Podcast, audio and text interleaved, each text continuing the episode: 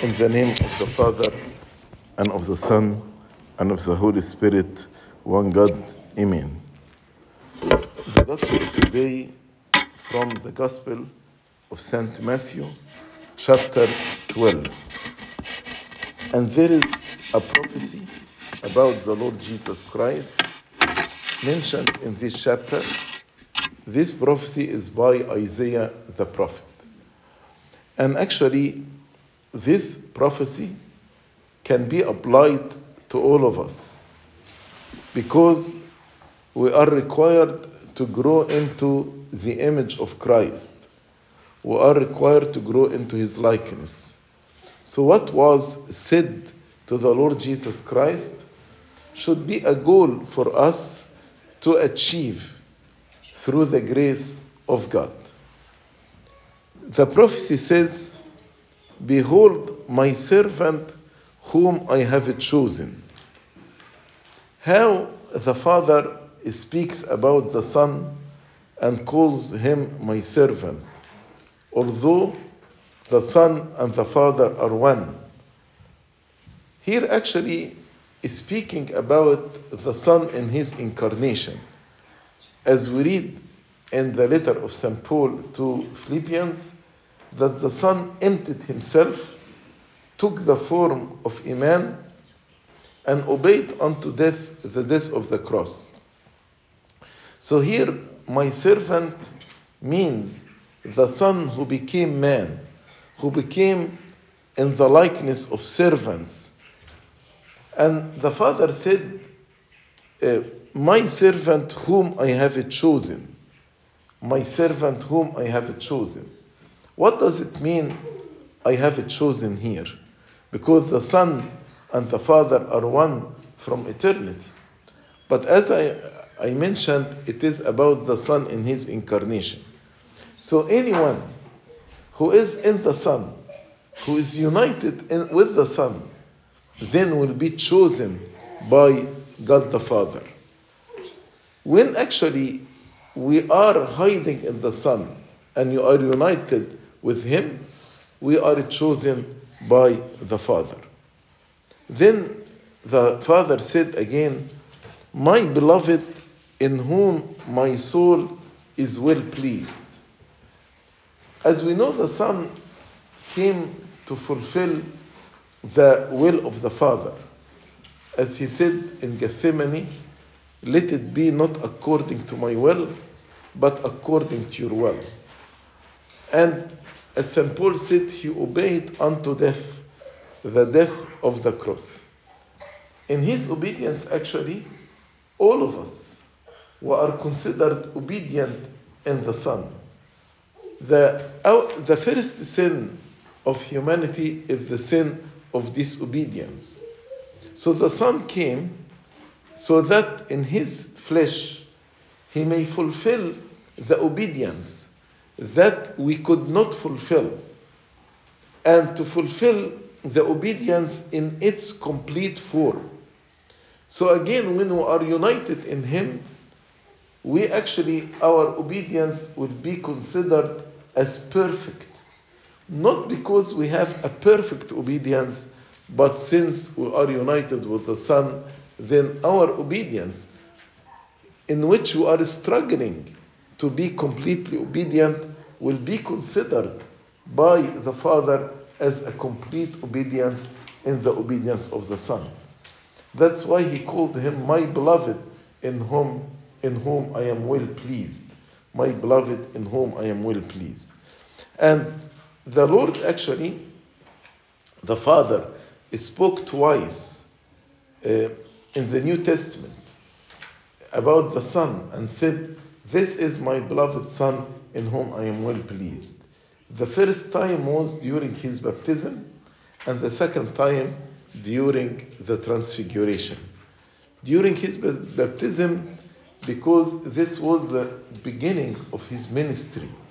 So, at the beginning of his ministry, the Father actually uh, declared to the whole world that this Son is his beloved Son in whom he is well pleased by his obedience. And also the second time in Transfiguration, and transfiguration was before the crucifixion, before the journey to uh, Jerusalem to be crucified. And again, as if in the end of the ministry of the Son, the Lord the Father repeated the same words This is my Son in whom I am well pleased. The first one in the beginning, before he started his ministry. Second one at the end of his ministry, when actually he was about to die on the cross for our salvation. And as I said, the Father can say about each one of us, Behold my servant whom I have chosen, my beloved in whom my soul is well pleased, when we are completely united with the Son. Then the Father said, I will put my spirit upon him. I will put my spirit upon him. Again, the Son is one with the Father and the Holy Spirit since eternity. So here he is speaking about the incarnated Son of God, the incarnated Son of God, not about the Son as hypostasis who is actually one with the Father and the Holy Spirit from eternity. And we know in baptism, the Holy Spirit descended upon the Lord Jesus Christ as a dove and anointed him, anointed him to be our King and our High Priest and our Prophet. Our King to establish the kingdom of God on earth and to transfer us from the kingdom of Satan, kingdom of darkness, into the kingdom of light, into the kingdom of God. And our prophet, prophet sends message from God to the people. That is the work of the prophet. So he was anointed as our prophet because God the Father speaks to us now through his Son Jesus Christ, as St. Paul explained in Hebrews chapter 1 and verse 1. And our high priest, because he came to offer himself as a sacrifice on the cross, he offered himself. St. Cyril said, He is the high priest and he is the sacrifice in the same time because he offered himself. So I will put my spirit upon him. And again, all of us, we received the Holy Spirit when we were baptized and when we were chrismated with the holy oil Mayrun. Because in baptism we put on Christ. So we are united with Christ. And as Christ was anointed by the Holy Spirit, all of us will be anointed by the Holy Spirit in the sacrament of charismation. Then he said, start to speak about ministry, his ministry. He said, and he will declare justice to the Gentiles. Why to the Gentiles? In the Old Testament, you know, people were classified into Jews and Gentiles. Jews are the chosen people of God, are the people of God, to whom God sent the prophets. They have the tabernacle, they have the sacrifices, they have the promises. This, the chosen people of God. And the Gentiles were rejected, not because of any bias, definitely not. But since the Gentiles rejected God, that's why they were rejected from the knowledge of God. But here, Jesus Christ came in order to declare justice to the Gentiles, to tell the Gentiles, now the door is open for you. Now, if you believed in Christ, you can be among the family of God. You will be among the chosen people of God. And you can have the worship, you can have the promises, you can have the covenant. The old covenant was only to Israel, but the new covenant is for everyone. That is the justice, that is the truth that the Son came to declare to the Gentiles. So, one of the main mission or main goals of the incarnation of the Son of God is to unite the Gentiles with the Jews and to make them one family, the family of God. That is in the new covenant. Then he spoke about the characteristic of the Son of God uh, in his incarnation. And this characteristic, again, it should be ours because we are required to grow into the image and likeness of Christ. He said about Christ, He will not quarrel, nor cry out, nor will anyone hear His voice in the streets. Meaning what? Meaning He is a peacemaker. Meaning He is meek and kind. Meaning in dealing with others, He is gentle. He is of lowly heart. He is humble. And the children of God should be like this.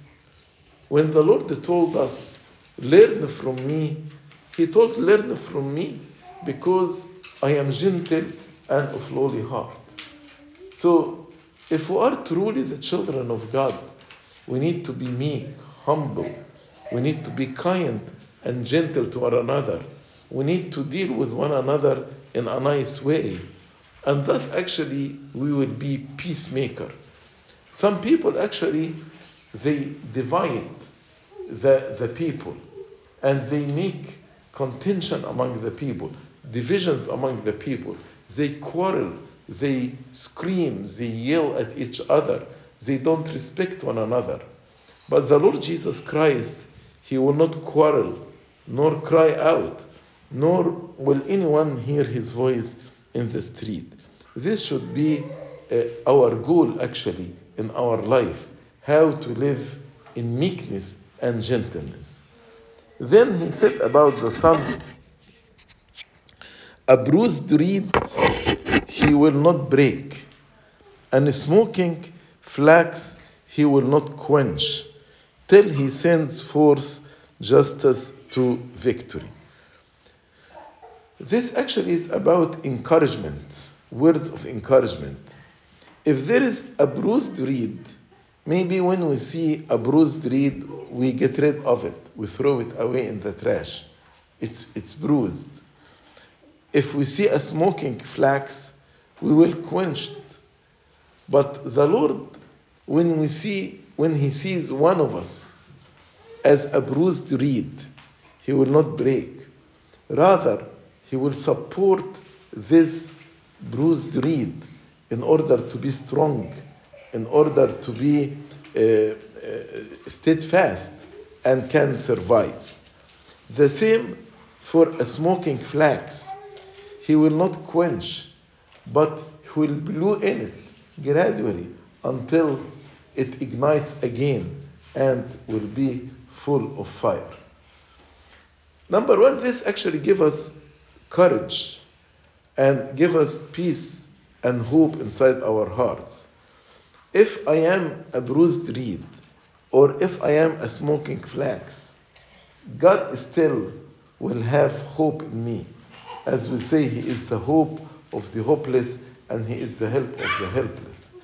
So if Satan tried to tell me you are a hopeless case, Christ doesn't uh, like you, Christ actually uh, will throw you away from his family. I will tell him no. A bruised reed he will not break, and a smoking flax he will not quench. And we have many stories actually how the Lord dealt with the adulterous woman, how he dealt with the sinful woman in the house of Pharisee, how he dealt with Zacchaeus, how he dealt with Peter. Many, many examples. It, it, it explains to us that the Lord was very, very gentle and kind and encouraging to the sinners.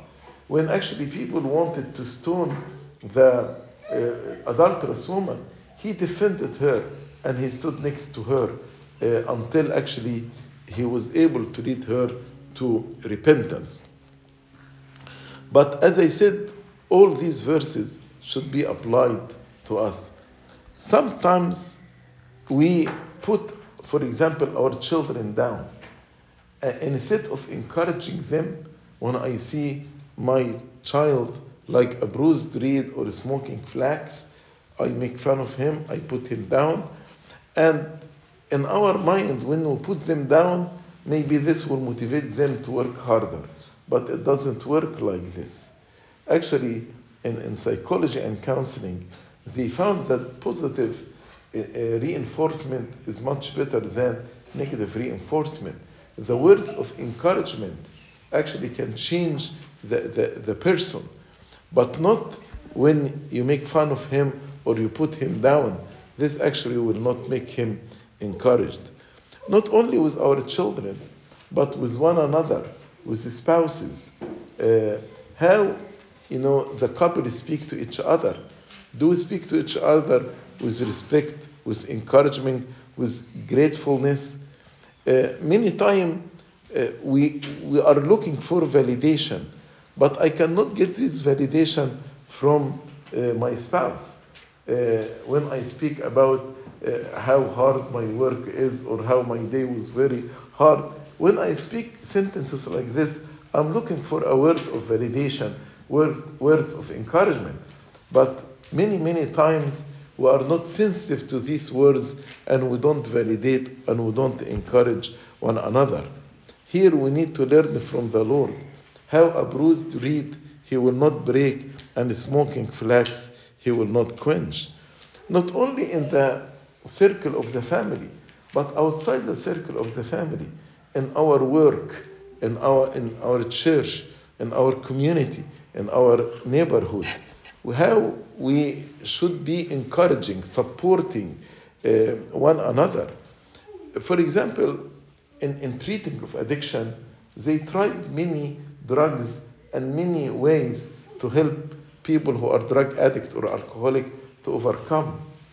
And actually, they found the best way for uh, addiction, for people to get rid of addiction, is the group therapy and the support groups. Because a person who is addict, he is actually knocked down to the bottom. He needs encouragement.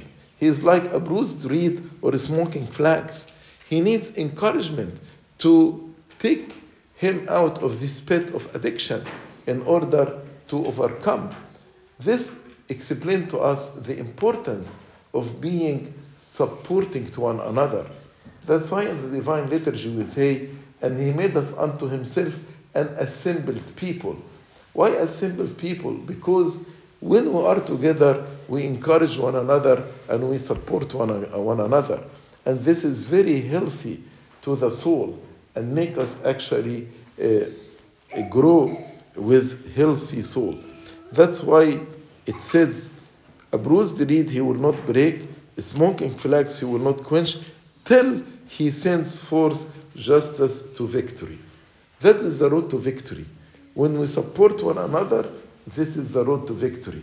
As I told you, how an addict overcome, for example, for overcome his addiction and to become victorious, it's through the support. And now there are many different types of addiction. Addiction of the gadgets, addiction of the computer, addiction of uh, social media. If you want actually to help your daughter or your son to overcome these types of addiction, you cannot help him by rebuking him or yelling at him, but you can help him by supporting and encouraging them, and you create an atmosphere of love and care and support. In this atmosphere, the change will happen. And this prophecy ended by a beautiful uh, uh, conclusion when the Father said about the Son, and in his name Gentiles will trust. The Gentiles, again, are the non Jewish people who were not the people of God, who were not among his family. But these Gentiles in his name will have hope. And again, if I am sinner, if I am outside the family of God, still I have hope. If I trust in the Lord and I return it back to Him, don't actually label anyone as a hopeless case, even if this person is completely away from God, like the Gentiles who were rejected and were worshipping idols. But in the name of Jesus, the Gentile will trust. So when we see somebody completely away from God, You need actually to introduce to him the name of the Lord Jesus Christ and to ask him to put his trust in this name. This name is the name of salvation. This name is the name of power. This name is name of strength. This name is name of hope. In his name, uh, the Gentiles will trust. So that is a prophecy of Isaiah about the Lord Jesus Christ. And as the name of the Lord is a source of hope to the Gentiles, to the rejected, to the abandoned, in the same way, we as the children of God, we need to deliver and transmit this hope to everyone who feels rejected, who feels abandoned, who feels that he is not among the family of God. We need actually to convey this message, the message of hope and salvation. May the Lord help all of us to grow into the image of Christ and to be united in Him truly and, and sincerely so that we can actually uh, hear the voice of the Father about each one of us. Behold, my servant, whom I have chosen, my beloved, in whom my soul is well pleased. Glory be to God forever and ever. Amen.